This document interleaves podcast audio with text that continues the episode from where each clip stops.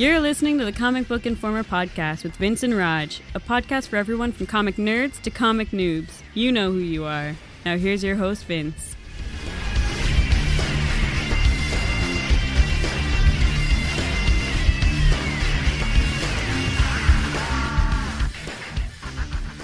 Hello, everybody, and welcome to issue 43 of the Comic Book Informer. We are coming to you on Wednesday. The, I don't have the date. Perfect. This makes up for my screw up yesterday. it is the 7th, by the way. yes, we are coming to you on Wednesday, September 7th, the first full day of the DC New 52, and we'll be getting to that a little later. But the first thing we're talking about is Spider Island, right, Roger? Well, hold on. Uh, 52 started last week, really, with the Justice Well, League. yeah, but th- I said the first full week of the 52. Yeah, okay. So anyway, Anyway, Roger, how you doing? I'm doing all right. How are you? I'm doing fantastic today. So, Spider Island. Uh, I know I've been loving it. I know you've been loving it, right? I, you know what this is? It's just been fantastic. I, um, I kind of lost a little bit of faith in Marvel with their big productions, with with recent big productions. Like some of them have been fantastic, or started off great, like Shadowlands, um, but then failed towards the end, kind of thing. And then the stuff with Fear itself, I, I've not hidden the fact that I have not enjoyed it. That said, I'm not gonna keep harping on not liking it for too long because I haven't read everything in it and I fully intend on going back and reading them all and try to give them another shot later on. So it's quite likely, who knows, in a few months maybe I'll come back and say, okay, I'm into it now and liking it. I'm, I'll, I'll eat crow. I'm fine with that. But for the time being, I haven't. So this here though is just a ton of fun, and it made me think of the Planet Hulk. You know, big bonanza thing that they did, uh, and and that was great. Of course, that was a while back, and so th- reading this now, I I really really have been loving it. And what I love too is that they're not taking themselves too seriously. It's just a fast action popcorn flick kind of experience. And dude, that's exactly what I want right now. And and dude, it, it's Dan Slots, right? Slots or Slott? Yeah. Slots. Slott. Yeah, Slott. Dude, he can't stop writing Spider-Man. They're they have to put something in his contract that if he decides he wants to write anybody anything else that he gets spanked. He has to keep writing. He's perfect for that character. Yeah, I can't think of any writer that has gotten Spider-Man better than Slott in, in at least as long as I've been reading comics. So that that goes way back. And uh, yeah, he was a big part of you know, the team they had during the Brand New Day, and just with him taking over uh, with big time and just writing it solo, it has been an absolute blast every issue. It can still be serious, but it never loses that charm. Well, it's not just the charm, it's that uh, I don't think that everybody realizes how difficult it is to to appropriately capture a person's voice. And by that I mean everybody and I don't mean how they the, the the way they talk, although that's part of it as well, but just their their mannerisms, the kind of things that they would say, and it's something wherein if you you read a lot of, of of books by say specific writers, you'll be able to tell whether or not when they're writing in first person whether they get it, whether they can write from a, a variety of voices if they're, they're good or if they always sound like the same person kind of thing. And spider-man has a very distinct voice very very very and slots gets it. He just gets it and he pulls it off so so well. And i think that like i mean i'm quite certain he could probably write any comic book series but it's almost as if he's so perfectly suited to this one that you don't want to give him a shot at anything else. Just keep him on this. I really love the stuff he did before Spider-Man with uh, the the initiative, uh, the Avengers initiative that came up in the Civil War, and Mighty Avengers. When he picked up that title, that was just an absolute blast. But getting back to You know what Okay. I love about this? Just one real quickly. What I love about this is that Eh, for for new readers, which I'm still relatively new reader now. I, I've been getting caught up on some huge story arcs and everything, but I still feel like you know there's still so much that I've missed. And whereas you have that perspective of specific writers and what they've worked on and all that, I don't have that yet. And what this does though is that when you read something like this, it makes you want to go back and read those specific story arcs or periods of time wherein specific writers or, or, artists worked on those. So now I am excited about going back and reading stuff by him in other series, and I, and I love it when they do things like that, where you know a little mini series has done so well that it wants it makes you want to go through back issues. I mean, we need more of that. Mm-hmm. So, getting back to Spider Island itself, uh, so far we've been through two parts of the actual story, plus the one prologue, which we've talked about previously. Uh, so, issues 667 and 668 of Amazing Spider Man, we see pretty much all hell break loose in New York, uh, with people everywhere coming up with spider powers of their own, and just not knowing how to deal with it. Of course, you see uh, the Jackal and the various crime groups have come together, and just gives ev- all the gangsters and everything Spider-Man costumes and tells them to go nuts. And just seeing all these Spider-Men everywhere, all these costumes from throughout the ages, the black costume, the Future Foundation costume. I even saw a Scarlet Spider in there. Uh, and there was even one who's wearing his old wrestling outfit with like the, the handmade shirt. It was cool. Just Humberto Ramos has gone absolutely oh, insane on the art in these issues. And I could see why he he took some time off from Spider-Man to focus on Spider Island because he's just drawn the heck out of these issues. These look so good and I've always loved his style and if I'm not mistaken he did some of the Civil War specifically Wolverine issues. I couldn't tell you. I'm going to go back and look because if I'm not mistaken, I, I I I see the cover in my my head. If not, the the styles are very very similar, and it's that over the top style. I mean, when somebody's got their mouth over and open in a scream or whatever, it's this massive mouth kind of thing. Everything's exaggerated, and it fits this type of story so well. And the level of detail that he puts into stuff is just amazing. Yeah, so we see all these gangsters just wreaking havoc, and of course, here come the Avengers. So you just get this huge battle of an assortment of the Avengers teams fighting all these spider-powered criminals. Here comes Peter to save the day and promptly get his butt kicked. So they, yeah, I just love that part where they, they tell him to leave. yeah, that was the beginning of the next issue. Yeah, it was great because he's getting benched. He's saying like everybody's a Spider Man, and here he is getting benched. And uh, but the best scene in there though is when he's saying that, and it's um, um Iron is it Iron Fist or Shang Chi? That goes uh, up I think to. it was I think it was Iron Fist. Yeah, who says no? This is the real Spider-Man, and uh, and Wolverine smells him. and says, "Yes, this is him." Plus, he had some cherry pop tarts, and there's that little whisper that says, "Shh, I didn't bring enough for everybody." I read that and I stopped reading and was hysterical with laughter, and and it's again those little things when you can put them into like these action scenes, and eh, that make you stop and just giggle out loud. That really, again, a testament to Dan there. Mm-hmm. And then, of course, that all leads to what has to be one of my favorite comic moments of the year so far. Oh, damn yeah! When Pete realizes that Spider-Man can't help. He's on the bench. He's on the sidelines. But Mary Jane kind of gives him that little hint that Spider-Man can't help, but Peter Parker sure can.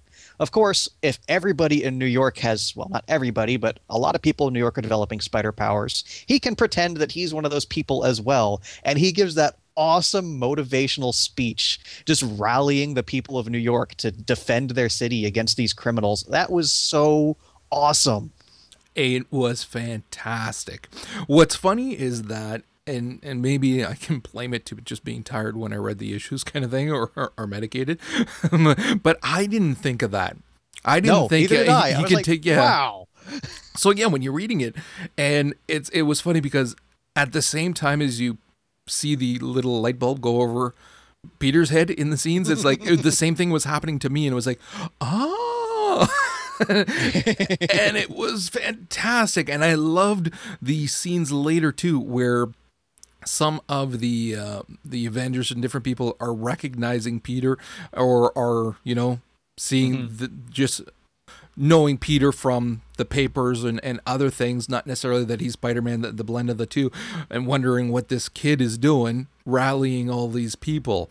And I just thought it was great. It was the way that everybody else interacted with him as well that made it work so well. And of course, that great line from Jameson. It's like Parker with spider yeah. powers. yeah. and just, I love the scenes with Pete and Carly. Like so much of a big deal has been made out of over the last couple years of Pete and MJ, you know, their marriage. And we're not going to get into that because there's a whole lot of anger there. but the way Slott is writing Pete and Carly really makes me love the two of them together, especially when they're off doing their heroic thing with Spider Carly at his side. We're finally out doing something together. I agree. I agree. It was it was funny because I have not been keeping up with Amazing Spider-Man nearly enough, and now I am. I'm going back. I'm getting a whole bunch of back issues, and I'm going to follow through. Um, but again, it's it's it's a relationship that I hadn't followed with like through through issues, so I wasn't yet comfortable with it but it's when you see at the very start of Spider Island where she gets them and she tells him and oh yeah that's going to come back and bite me in the ass little moment and all those interactions you really get to care for her just based on who she is. And then when you see her in here she's such a stark contrast to Peter in certain ways. It's well written and and it is she does offer up a lot of opportunities for different scenes to to to be written that are I mean, they're good for him. He can he can have nice things, maybe kind of thing. And so, mm-hmm. no, she's she's fantastic in this. So we're definitely on pace for a great little mini event going on here, and there's plenty of mystery still to be solved. You know, who's behind this? Somebody is helping the Jackal. Uh, who is in Lab Six? I yeah, really. I, I have no idea. I can't even come up with a guess at this point. See, I, I was thinking it would be the the anti venom dude, but then they showed him outside at one point, so it was like obviously not him. And it's Subject Six, isn't it? I think that's what they call him. Yeah, because he's in my, Lab Six. Yeah. yeah. So, but yeah, no, I I don't know who it is either. Is yeah, uh, I'm thinking they're gonna keep that in their back pocket until closer to the end. Yeah, and I, I can't wait for the reveal because it's driving me absolutely insane. That being said, I love the scene with Reed Richards as well. yeah. when they're in the lab. There's there's all these. Like, oh, you know him? Yeah. yeah. it's cool because I like the little thing where he's saying too. You he doesn't always realize that he's, you know, he works with one of the smartest men on the planet. Is, is he actually the smartest? Have they ever said? There, there, there's a ranking somewhere, but he's top six. Let's just go with yeah. that. Well, he's he's pretty high, obviously, because he made that little quip about uh, Cho in Planet Hulk, where he mm-hmm. was saying he's only the seventh smartest, and that's why he was finding it easier to track him. So obviously yeah. he's he's he's higher than six by quite a bit. But anyway, so yeah, no, that was a, a nice little scene, which again there's a lot of those in there. So it's it's well played. I, am I'm, I'm really hoping that they they they drag it out over a couple of issues. Yeah, and it's really showing that the whole crossover thing with him and the FF, it, they're really using it for good stories too. Yeah, all right, so we're going to move on to some of the tie-ins we've had going on. And I'm going to start with one that I know you were really anticipating, and that's Cloak and Dagger. And I'm a little disappointed. I am. I damn it, I didn't bring you with me. Hold on a second. Um I'm a little disappointed. Now it, I honestly I at this point here I am going to have to revisit the original series to see just how well it held up because I mean some things just don't. I, I loved, loved, loved the characters before. I've liked them now in the things that I've read them with their interactions with X Men and things like that. I, I've really actually quite enjoyed that. And so when this was announced, I was like, oh, and and I bought it. And then I was reading it and was like, okay, first of all, I'm sorry, but I'm really not digging the art in it at all. I'm not digging the art at all. Um, and then the story again, we we all know how much uh, I have issues with narrative at points. If it's too much, I, I don't like it. You're not doing your job. And this had a lot of narrative, but not just that, but it was blended narrative between the two characters, Cloak and Dagger. I didn't enjoy that. Plus, it kind of fell on cliches at points where they're damn near finishing each other's thoughts, kind of things. Um, I didn't like the whole church thing uh, uh, out of left field. I, I understand where it's coming from because I remember things, but it didn't fit here. The whole being homeless, nowhere to go, the whole one wanting to go to the Avengers, the other one not, the whole the ad in in New York to you know they can be hired, all of these things. I really. I, I didn't like it I, I, at all. And then the whole thing with the fight, where they're being brought in, well, they basically are just using Cloak as a teleportation device. And then the fight scene was barely anything. You barely see anything. And then she takes off and, and she's going to school. And it's like, Yeah. as a first issue in a three issue series, it sucked. I really just didn't like it. It didn't go anywhere. It didn't make any point. It didn't lay, I mean, it, it tried to lay groundwork. And maybe it's just that I didn't like that groundwork or find it particularly interesting. Um, I mean, if this is to drum up interest in the characters so that they could use them in a full, full time series later on, um, in my opinion, it, it failed miserably. See, I, I'm not quite as attached to the characters as you are. I didn't read much of them back in the day, and just like you, I've seen them around. I, I found it enjoyable. I wouldn't say it was good, but I, I'm going to have to counter you here. And I like the art in this issue. It, I just like the style. Emma Rios has a very distinct style, and it just happens to be something that that I'm okay with. I, I like the art in the issue. Maybe it's because I just read the Spider Island Part 2 mm-hmm. and and that art always blows me away. And then reading the other one really just I mean it's like going from eating freaking filet mignon and then somebody serving you mac and cheese after. You're going to notice a difference and maybe not be so impressed with the mac and cheese. And to me that's what it was. Like the I again I'm I've looked it over a couple of times. I personally I don't like the style that much. That's just one of those things that's going to come down to personal taste. Exactly. I know a lot of people who absolutely love it, and Yep, very a few people who don't. Yep. All right, moving away from Cloak and Dagger, we also had Spider Girl, the first issue of her miniseries. Uh, Spider Girl is a character that's just been kind of out there for a while. She's had a series of failed solo titles and miniseries, etc.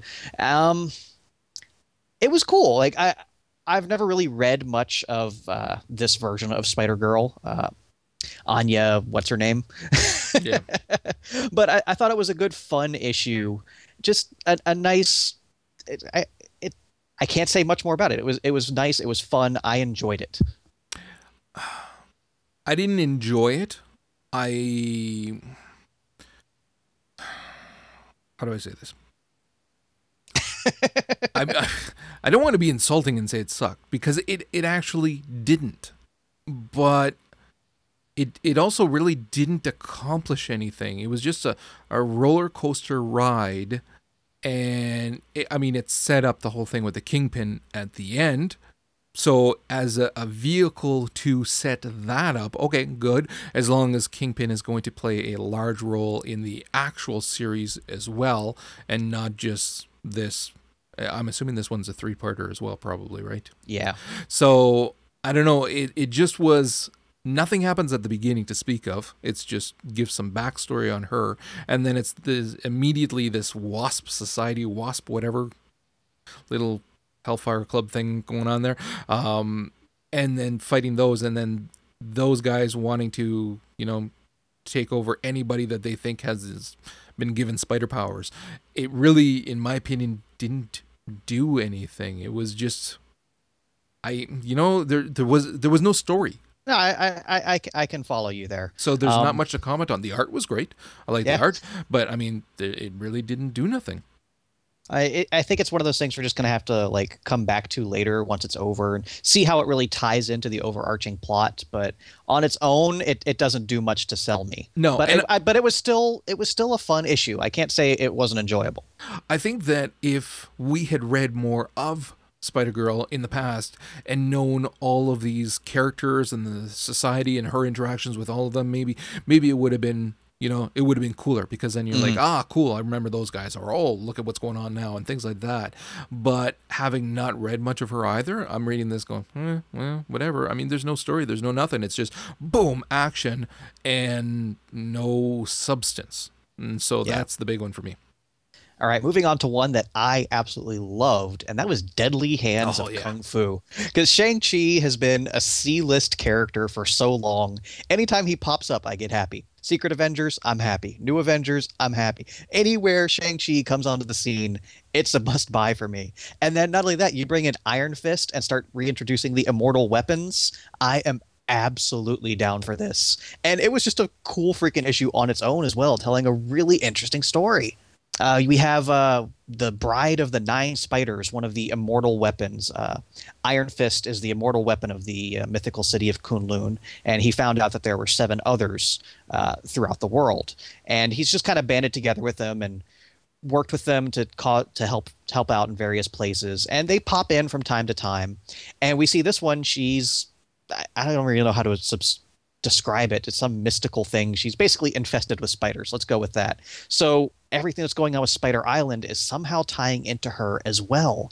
Shang-Chi, Iron Fist start having nightmares about being this spider and killing immortal weapons and just it's nuts. It's great. Lots of awesome action. I loved everything about this issue. it was great. It was fantastic. I I also really liked the story a lot. I like the character and I I do like that we're seeing a lot more of him. There's a nice little write up at the end too where they were saying that mm-hmm. th- there was over 100 issues that ran from 74 to 83. And that of course was the time period when kung fu like a lot of different martial arts but especially kung fu was very very popular in in the west. And then when that kind of died off in the 80s, well so did the character, which is too bad because like they say too the character is someone that it there there are no special powers. It's just a man who's just a master at this art.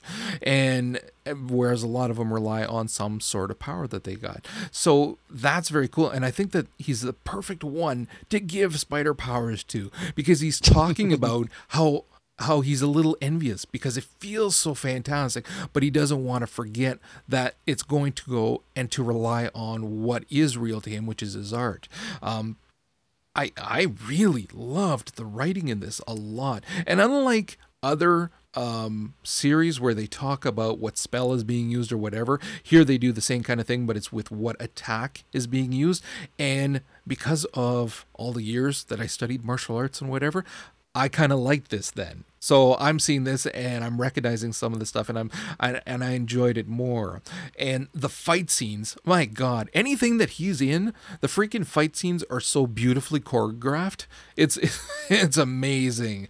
And the art is just loved it. I, I it's not as um detailed as say the stuff that we saw in part two of Spider Island, but that fits with this style. There's there's a lot more rough edges. You're seeing a lot more of the the pencil and inks, and that's uh, Sebastian Fiumara and John John Lucas, and uh, I pff, love the art. I thought it was fantastic. Colors just popped off the screen. Yeah, it, it, every page, especially those fight scenes. Yeah, like especially because the the one character, the the daughter of the nine spiders, she's very monochromatic. She has Yeah. pale skin, black outfit, and just Shang Chi with his red and his yellow. The, it's it, it's fantastic. Yeah. I- well, I- when when you're looking at some of the scenes too, um, where different attacks or whatever are causing like it, it almost looks like the light is shining through wherever he's hitting things like that. Um, see, I read this on my iPad, and literally the colors shoot off the screen. It it was really beautiful. And again, I we don't have to go on too long about it. Um, I love the interaction between Shang-Chi and Iron Fists, which we see more in other stuff now, and and I really like that that brotherhood type of of uh, friendship that they have, and um, and the fact that it's strong enough that he would leave a fight that he got into against all of the the fake Spider-Man to go and investigate because he was concerned about his friend. So no, it was it, it was a fantastic issue. I think please. probably the strongest of the ones that I at least read. Please, Marvel, uh, bring us an Iron Fist, Shang Chi, Immortal Weapons, some sort of kung fu series. It's time. We want it, Actually, yeah, you know what? I think that would be fantastic. and hopefully, just like we said with Spider Girl, this drum or and Cloak and Dagger, this brings enough interest that uh, maybe that's the path they're going, and I really hope so. Yeah, I, it's been so long. I think that uh, at this point here, we're starting to see a lot more of him. He had a pretty heavy role in in some of the the Shadowland stuff, so I would hope that that's their way of really building up interest in him in all of these little miniseries, um, so that they can bring out something just on on him or him and Iron Fist, Iron Fist, like you said. All right, moving on, we have a one shot, The Deadly Foes, which was split into two halves. You had the Hobgoblin half and the Jackal half, uh, basically focusing on the two villains that are really showing up here, at least so far. I'm going to start with the Jackal half. It, even though it was the second part of the issue, just because it's the one I didn't enjoy as much. It was very continuity heavy. If you're not somebody who went through all that clone shenanigans back in the 90s. There's not a whole lot here. It's just a lot of stuff jumping out. Uh, the Gwen Stacy clones and kind of giving some backstory on Kane, Tarantula, all, all that stuff. It, it was all right. It was serviceable, but it, it didn't really do anything for me. I honestly I'm not going to go too long in it because I agree entirely with what you said. I I had not read those, so I I I liked being able to get a little bit more continuity in terms of what's going on and why and things like that. So I'm glad it was there, but it was like basically doing my homework. You know, you you you, you read up on your homework because you have to to know what you're doing, but you're not necessarily going to enjoy it all that much. And I'm sorry, I really it wasn't that good. Yeah. But on the other hand, I did like the Hobgoblin part uh, with finally Robbie, not Robbie, uh, whatever, Junior Robertson, I, I can't remember his first name at this point, gets his own spider powers, takes on the Hobgoblin, and finally somebody tells off frickin' Nora. I mean, that, that whole relationship that's been building between the two of them, as well as. Uh, What's his name? The Hobgoblin guy, Urich. It, it, it's finally come to a boiling point, and Nora's just kind of always annoyed me. so I, I was happy that somebody finally put her in her place, but then it bothered bothered me that she just turned back around and still being her. I and it's uh it's Randy by the way. Yeah. And I agree. I actually was I I enjoyed this. The um the the, the story is I mean it, it leads up exactly you know what's going to be happening kind of thing. There's there's obviously because I mean he kind of freaking rips his doorknob apart when, he's leaving his apartment so you know what's going to happen. Um but it was fun. It was fun. It was a it was a good choreographed fight scene. It also sets it up so that you know that not everybody is getting the same types Yes. of Spider-Man abilities because he can shoot out these poison little dart kind of things. So it sets that up, and I'm quite certain we're going to see now that in the the, the main storyline as well, no doubt. So, well, I, one would think so. So, and and it does set up the the whole relationship thing between Randy and her because again she's Nora's not trying to save him. She's more interested in the story. I did love him telling her off and taking off and I wish they would have either stopped it there or done something differently at the end mm-hmm. because it was just so fake.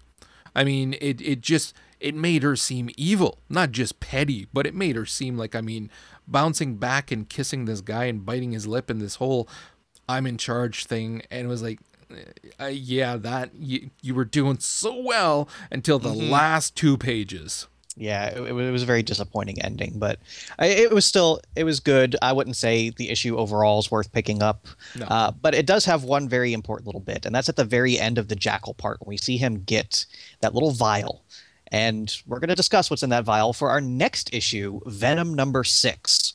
Uh, Venom number six picks up right where that scene in uh, ASM 668, where we see Venom fighting the Spider King on the bridge. And it starts off in that exact same fight scene. He brings the Spider King back to the base, and they're studying him. And Spider King was basically a biological weapon. He went there, got captured on purpose so that he could infect other people with spiderness. so just huge breakout scene. Flash is in his wheelchair right now. He doesn't have the symbiote. They're it's it's a lot of action, a lot of stuff that's not normal for what we've expected from Venom, at least the last few issues. So it's cool to see them getting back into that big action mode. There's some other cool story stuff in there going back with Flash's father. Not going to get too in depth with that right now. But we find out at the end how remember I was saying how I thought the Spider King was actually Ben Reilly. Mm-hmm. Yep. It's Steve Rogers. I haven't read it. I know. So It's Steve Rogers. you're, you're spoiling. you told me to spoil it. Yeah, no, but I didn't think you'd actually do it. You called my bluff. Spoiler alert, people! Spoilers. Yeah, that, that little vial uh, that he got, that Jackal got at the end of the Deadly Foes, uh, that was Captain America's DNA, and he actually cloned his own Steve Rogers to turn into the Spider King. So lots of cool stuff there. Of course, they don't know it's a clone, so now they can't kill it. And Flash greatly respects Steve Rogers. So there's a lot of cool stuff in there. Basically, if you've been reading Venom before, it's right on par with where it's always been. okay, see, when I said you could spoil it, you should have said, "Are you sure?" Because this is pretty big. Are you sure you want me to spoil it? And I might have said, "Hmm, maybe not. Maybe hold off on that one." Yeah, sucks for you. Apparently, Darth Vader is Luke's father. No. All right, so that wraps up everything we've seen from Spider Island so far. A lot of really good stuff, some okay stuff. Overall, very, very enjoyable. Really liking what Slott and the rest of the writers have going on with this event. Nothing. You want me to say so? Oh no, I I, I okay. thought you wanted to rip through. No, I agree. I Okay. I I think that I mean it's par for the course for there to be some disappointment in tie-ins for anything that we're reading. It can't all be amazing because you're dealing with different writers and, and everything else and different stories. Uh, I think that overall that the even though the side one uh, the tie-ins aren't you know fantastic. They're still good, but they're not fantastic. I think that the main storyline is still so unbelievably good that it doesn't matter. It- It'll carry anything with it. Yeah, absolutely. All right, so um, I think they got some stuff going on in DC, don't they? I, I think there's some stuff wrapping up that just wrapped up and some stuff starting up. Hmm. I wonder how That's the right. sales yeah. are. Pretty phenomenal from what I've been hearing.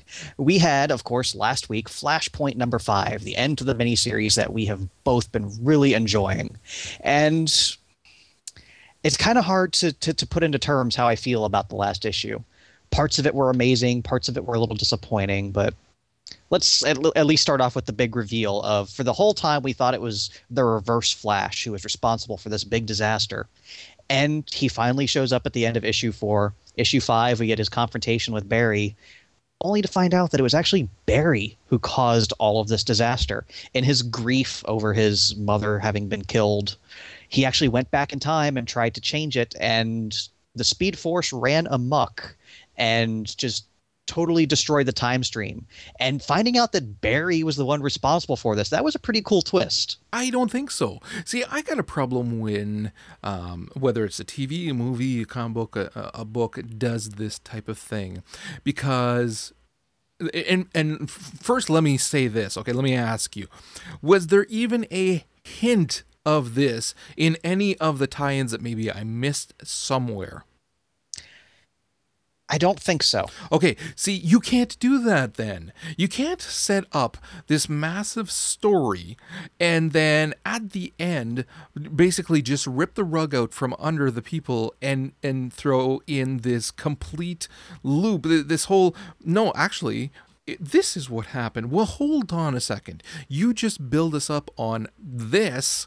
So no, you can't you can't do that. That's piss poor writing. That's like painting yourself into a corner and then saying, oh no, there's a path here. No, there wasn't. You painted yourself into a corner. And that's what this is. It really bothers me when anybody creative does this kind of thing.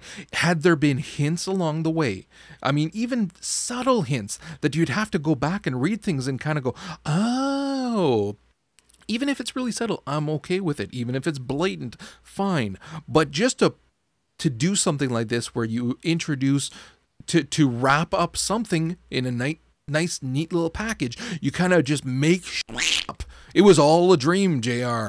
You know, you can't do that. It's piss poor writing. And, and it really, I didn't like it. And for a series that I was ranting and raving and saying how much I loved it and it was fantastic. And for them to end it like this, oh, dude, I was disappointed. Hmm. Okay. Well, we had the big battle going on over in Europe, and there's definitely a lot of awesome action in here when the oh yeah. the revolution shows up when superman finally enters the fray lots of awesome scenes. Are you kidding? When batman puts the sword through the freaking reverse flash? Now that was awesome. That was that's going to be my background on my ipad for quite a while. Now, it never quite reached a resolution. However, I, I really don't think it needed to because throughout all the miniseries and everything, they just basically built it up as an Armageddon scenario, and there couldn't be a resolution to it. There was no way to fix this. Well, so, the resolution I, is for Alan to fix it. Yeah. So it, it I would have liked to see maybe a little more finality, at least between Aquaman and Wonder Woman, instead of just both of them getting punched by Superman. But the the way they wrapped up the whole thing in Europe, I was okay with it. With Barry finally realizing he has to fix now his mistake, which led to that great scene with him and his mom. Yeah, yeah, yeah. Uh, uh, uh, I I was tainted by that point and a little upset. So as good as it was, I wasn't enjoying it as much just because I was like, I'd kind of at that point put my arms in the air and goes, oh, that kind of thing. So. Mm-hmm yeah, it's supposed to be touching and, and things, but it's it, it, wasn't nearly as touching because again, it was just a, a, a cheat, uh, and that ah pisses me out to no end. See, the thing is, is that had they kind of even alluded to it lightly, then you know Batman's death would have meant so much more, so much more. Things like that, like I mean, it's basically that time and place was a sandbox for them to do whatever they want, kill off whoever you want, do whatever you want because it's not going to matter once he fixes that time stream. So we knew that. And so when they start killing off characters and when they, when freaking Superman's going ballistic on all their asses and things like that, it's like, okay, good, have fun, rip things apart, do whatever. But it, it happens so fast and it's like, bloop, it's done. And then, I mean, they, he took a little bit longer with with Batman dying, so that was good, although it's still not that much, but enough to to make it good. Um, but then it goes into this thing with his mother and with him trying to stop himself in the stream, which again should have had a lot more impact. But because it was a sucker punch, for me personally, because I so detest when a writer takes that shortcut, I I wasn't digging it. The whole ending was ruined for me. Yeah, because then we get into total what the crap oh, territory. Oh, dude. with that double page spread of Barry trying to fix the timeline and apparently forgot to take the right turn at Albuquerque because it ain't quite right. Uh, we get this weird hooded woman telling him about how the time stream was split into to three different paths where we see the Vertigo, Wildstorm, and actual DC universes as the three time streams. And how she tells him he needs to bring it together for some impending arrival basically it's beating you over the head of this is what we're doing next year. But it was just like I, I, it's this is when I really started to wonder whether this was their plan all along or whether they just kind of threw it in at the last minute. I yeah, and see, this is one of those where I wish I would have read more Flash to have a little backstory. Who's this chick? Where's she coming nope, from? Where... Nobody knows. No, it, she's totally new. This is the first time she's ever showed up. So again, we're gonna come. We're gonna come back to her later, though. When you're when you're looking at a story this important, important enough to relaunch every comic in for DC, that's pretty huge. Don't take shortcuts at the end of that story arc, that mini series, and don't freaking introduce characters that are like it's again. You're just making up to. Oh, damn it! I'm gonna have to bleep that. Oh, you got a lot. just. Oh. See, and this is really where I where I'm wondering where okay, Johns wrote this cool little flash story he had come up with. DC had their publishing initiative that they wanted to do with their relaunch and the digital and all that. and they just kind of piggybacked onto Flashpoint with that. Like this just seems purely tacked on for the sake of the relaunch. It doesn't add anything to the story. Well, it, and once you read the new Justice League number one, too? perhaps again it was just me. Maybe I'm missing something, but there were a whole bunch of me going, "The hell's going on? What? What's the what? What?" So it it wasn't as smooth smooth a transition as I'd hoped or as I really you know thought it would be. Yeah, it I this more so than the whole Barry thing that's gotten you up in arms. This is what really pulled me out of the whole thing because it it just came out of nowhere. And like you said, the, the whole Barry thing came out of nowhere. This bothered me more than that. So, at least to wrap up, we had the scene with Barry and Batman in their goofy new costumes, sure. But with the letter, how many times have you ever seen Batman cry? I, you know what's funny is that I, again, I, I, was I was a little ticked off by that point. So again, so many. I mean, you can have fantastic scenes that are ruined because you're in the wrong mindset now because you read something and it was like, ah, oh, that's terrible, and you you're you're bounced out of the story. And it's the same occurs in movies, TV, and books and whatnot. If if if they can't, and in games we've seen a lot too. If they can't keep you in there, then they've failed. And so here's what what should have been an insanely touching moment. And even though I was ticked, I'm still reading it thinking like, wow, like really wow but because i'd already been taken out of the story i'm like questioning it and thinking okay well i'm looking at the page before where he loses his balance and sits down and i'm thinking batman losing his balance and being that emotionally like hit essentially sucker punched again would that happen? Whereas again if i'd been sucked into the story which i've i've obviously made clear time and time again whether it's with this or games i allow myself to get sucked right in. As long as uh, i'll suspend my disbelief as long as you don't take that for granted. And you got me. I mean yeah, i i'm there and so this here, for me, if I'd been sucked in, dude, I, I literally probably would have been a tear or two for myself at that point because it was well written at that point. But because of everything beforehand, I'm like, I'm questioning it and I'm out. So for me, it was ruined. The, the entire ending was ruined.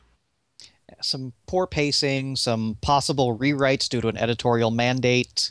Overall, what could I, I have been awesome yeah what could have been awesome like because you're looking at scenes. If you if you pick apart the scenes in that final issue kind of thing you had some mm-hmm. really strong scenes in that final issue. Really really strong scenes.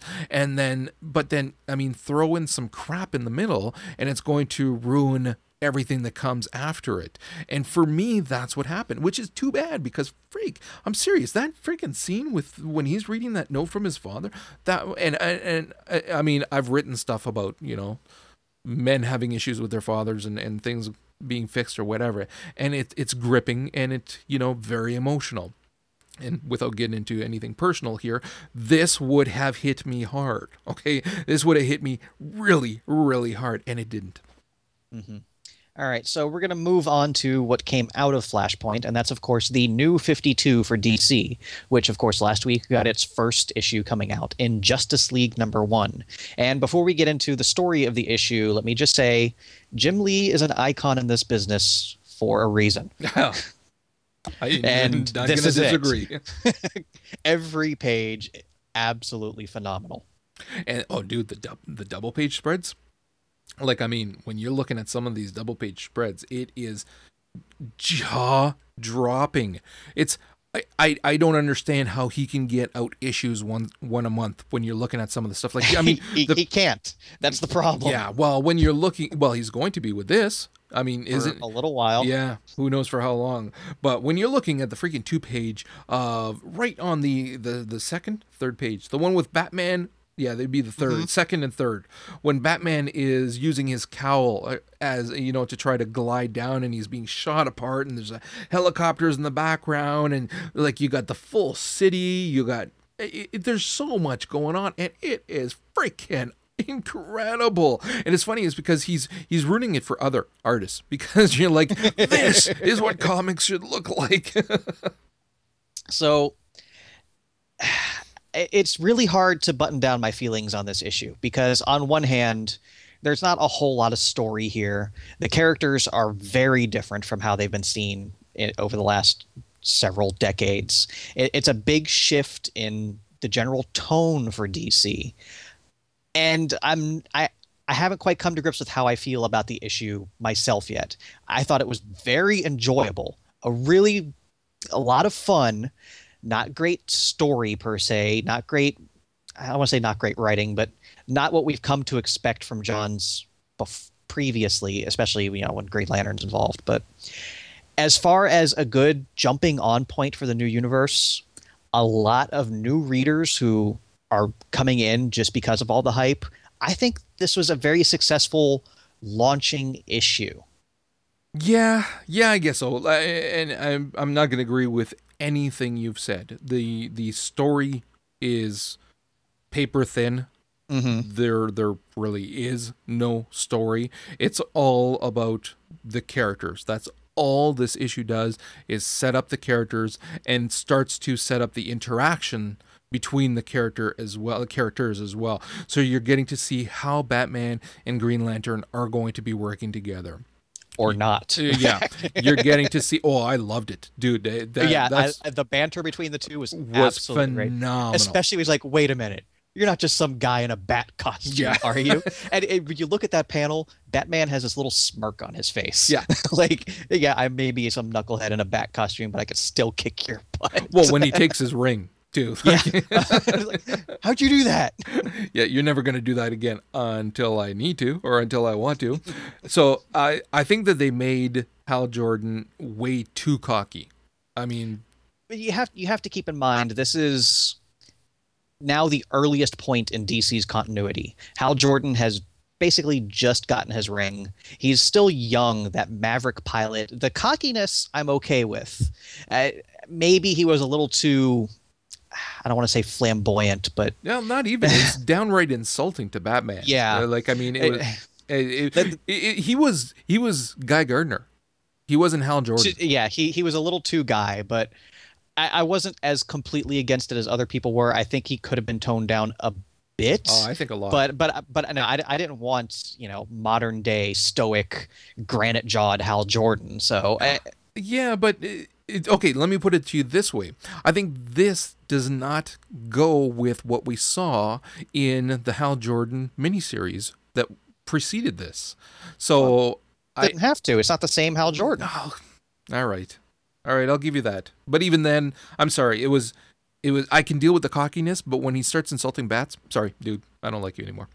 Hey, you, you have to remember, short of the actual Green Lantern origin story, this issue takes place before any other Green Lantern issue ever written. So he has to start off at perhaps a more a, a more youthful type of character before he goes through all the development we've seen over Yeah. however many Oh no, no, I know. I know what you're saying. Yeah.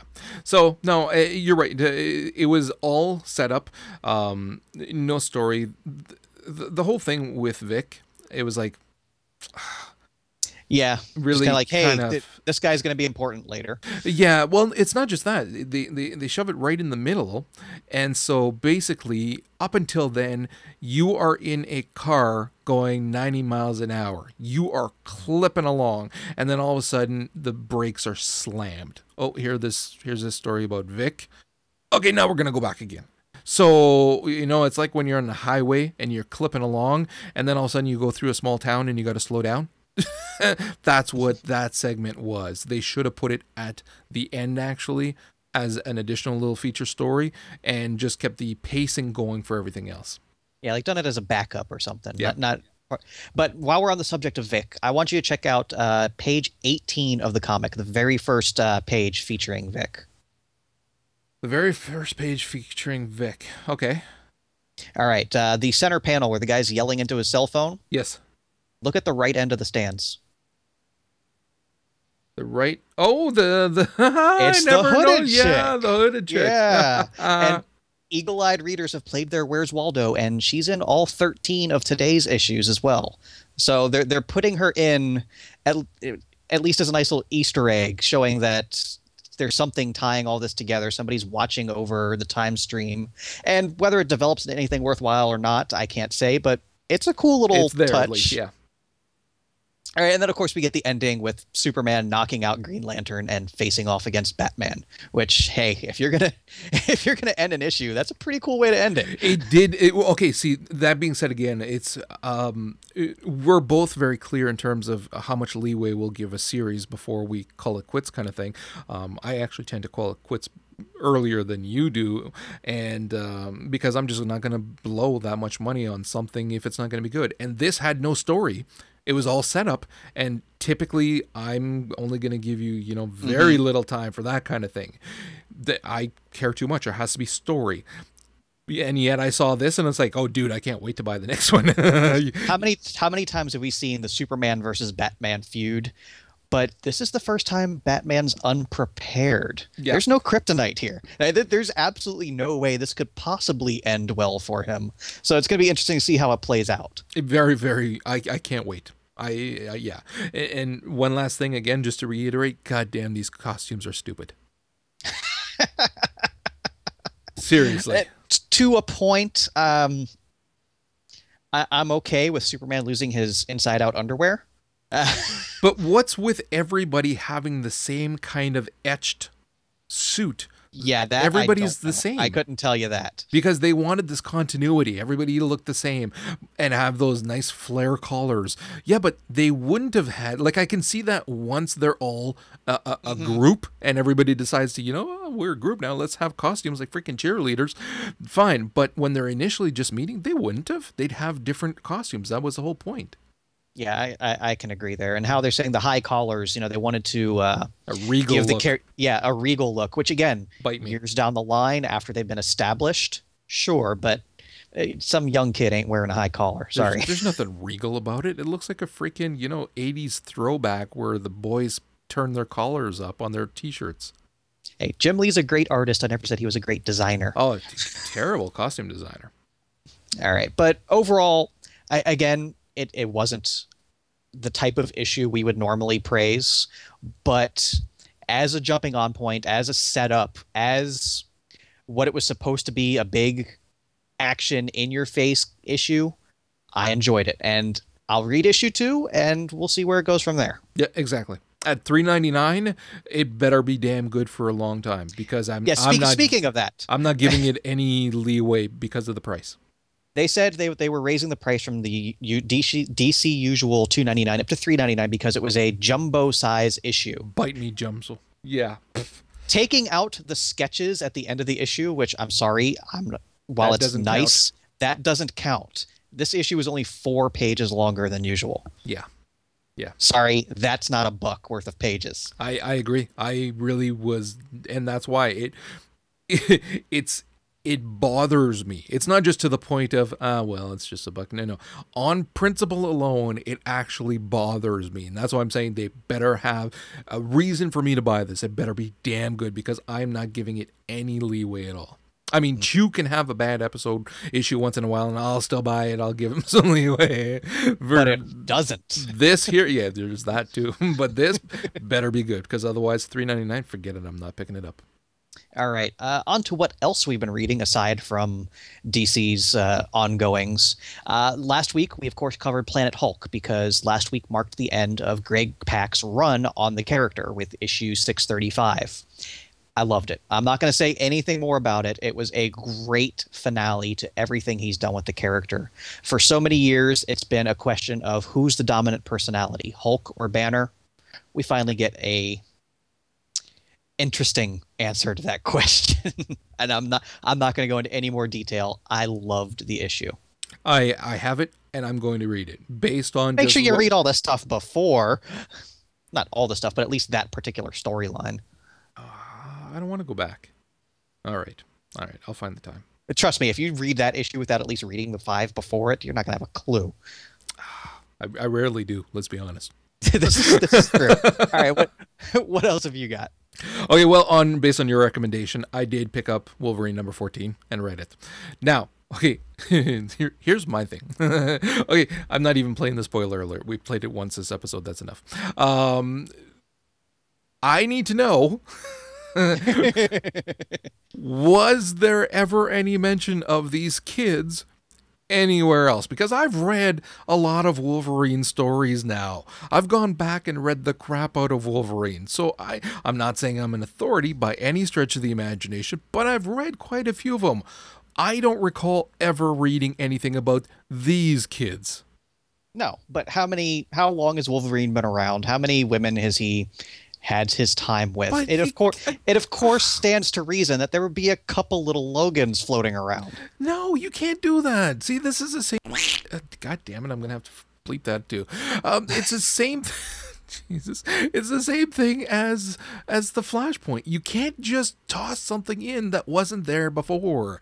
I, no, that I, I I'm Oh. gonna say this was a good toss in for me as a as a gut shot, not just to Wolverine but to the reader. You know what? It would have been a gut shot if we had known about it. If we'd known about it and it had been established. And I'm not harped upon, but at least you know it. And and there you go. Then that would have been a gut shot. But for something to just come out of nowhere, oh, by the way, all the people you killed, they were your kids. What? Come off of it. That's not a freaking ending. You, you just made that up. You, yeah, I don't care if you can prove it or made up DNA tests or whatever. It's it's never been anywhere. You ah. You, you, I mean, why not just say, "Oh, that was your mother from another time zone or another parallel universe"? You didn't know it, but yeah, she was. You can't just make up crap like that. It was, I, it, it didn't strike me at all. I, I read it and it was like, "Oh, come on, yeah, no, no, no, bad, right. bad, bad, bad, bad." And what else? Oh, I read the Ultimates. Um, I don't want to say bad, bad, bad again because I just did. um, really, I, I, I know once again this is all setup. They need to lay the groundwork. I've already said how I think that it's much better when they hit the ground running versus doing setup. I I'm not a fan of setup when it's at the cost of uh, an entire issue where there's no story. And really, Ultimate's number one. Hmm, if you miss out on it, you're not missing too much. But it had a drinking bear. No, it didn't. It referred to one, but you don't actually get to see him. Yeah, it, it was it was all right. Now, one thing that it did have that I really liked was Thor getting his ass whooped, being punched through a freaking window. I liked that. That was awesome. That's actually going to become my new background for my my iPad. That was all manner of awesome. But other than that, there it is. Oh, I'm so putting this as my background. Uh, I'll have to put it in the show notes for folks to see it. Um, other than that, pff, it was a waste of space. Yeah, all right. I'm not going to argue there. Yeah. All right, so we're going to move on to uh, today's new releases, and DC has the first 13. Well, I don't want to say first 13, but their first full wave of number ones with 13 issues today. we have Action Comics, Animal Man, Batgirl, Batwing, Detective Comics, Green Arrow, Hawk and Dove, Justice League International, Men of War, OMAC, Static Shock, Stormwatch, and Swamp Thing. So, how many of those are buys for you, Roger? Okay. Uh, Yeah, it- it's. I think it's more important to say how many were set aside versus how many are going to be buys, because I was really, really trying to trim my entire month's list way down, and so out of those, if I'm not mistaken, I got the comic book dude to put four aside for me. Um, I did do the Action Comics. Um, I did Batwing, Detective Comics. Like Batwing. Did I do Batwing? I think I did Batwing. I hope you didn't do Batwing. Why? That's one of the ones I straight out of the gate said I wasn't going to read. Yeah, well, I'll look at it and see. Uh, Detective Comics, and I think I did Green Arrow. I actually I didn't do Justice League International. Now, again, that being said, I'm afraid that what's going to happen is that when I go into the comic book store to pick these up, I'm going to be looking at the other ones, and I'm going to pick up a couple of them. No doubt, I will. So, I'm still I want to keep it to a, a maximum of of six, hmm and and and I'll be all right with that. See, for me, Action Comics, Detective Comics, and Justice League International are my day one buy, buys. yeah. And uh, just going to take my time and see what other people are saying about it. I'm interested in Animal Man. I'm interested in Batgirl. What the hell is Animal Man? He's one of those old school characters that's been around for a long time. All right. Uh, Animal Man was actually Grant Morrison uh, reinvigorated him years back when he first came to DC, and it was friggin' awesome. Okay. As much as I've hated on Morrison, that was good. So what's wrong with Batwing? I, I just don't like the concept. I Not, can't. let, let me let me rephrase, let me What- rephrase okay. Not the concept, In- but the way DC is portraying it. How how the, they, they're shouting from the rooftops that hey, we have a black superhero, and it the oh, the fact that he's black that is. is yeah, not Nightwing. Ah. Oh. the fact that he's black is coming before anything else about his character, and I'm just not dig. It, it may be very well written, but the way DC is portraying Present- it, Yeah, yeah, yeah. and how they consider Africa just kind of one amorphous area instead of a collection of countries, not not digging it. Oh. Um, Men of War, Static Shock, Stormwatch, and Swamp Thing are also on my radar. Uh, again, just really waiting to see what other people are Static thinking Shock? of it. Really? Static Shock's awesome, man. All right. All right. All right. Moving on to Marvel, we have Heroes for Hire number 11, Hulk number 40, New Avengers Annual number 1, Punisher number 3. We've got a couple Spider Island deals. We have the Avengers one shot, as well as I Love New York, um, which is a collection of digital shorts that they have already put out with Spider Gato. Thunderbolts 163, Wolverine 15, X Men number 17, and then from the other guys, we have Irredeemable 29 from Boom and Morning Glories 12 from Image. And that's going to wrap us up here. A bit of a long episode this week. Uh, apologize for the length, but we we just had a lot to talk about. So You said you were going to keep it down. You got to be I- a chatty Cathy. That's the problem. I, I did my best. I tried my hardest. Can't expect anything more. I can edit all of your parts out. Although I think the the issue would still be about an hour and a half at least. So that's going to wrap us up here on issue 43. As always, you can find us at comicbookinformer.com, on Twitter at CBInformer, as well as many other places, including Google Plus and iTunes. And we'll see everybody next week.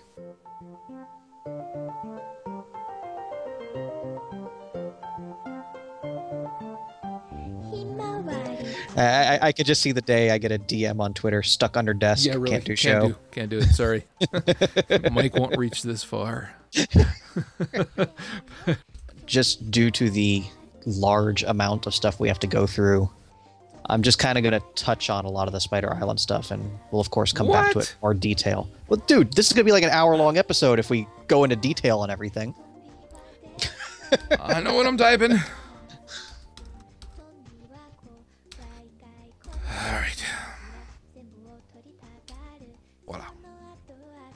Tweet that. Retweet that. And retweet that one. Too many goddamn accounts. Uh, I don't know if you've ever noticed, but sometimes you'll carry on conversations like between accounts. Yeah, I, I, I don't always answer with the right one. but I'm assuming that people know who I am.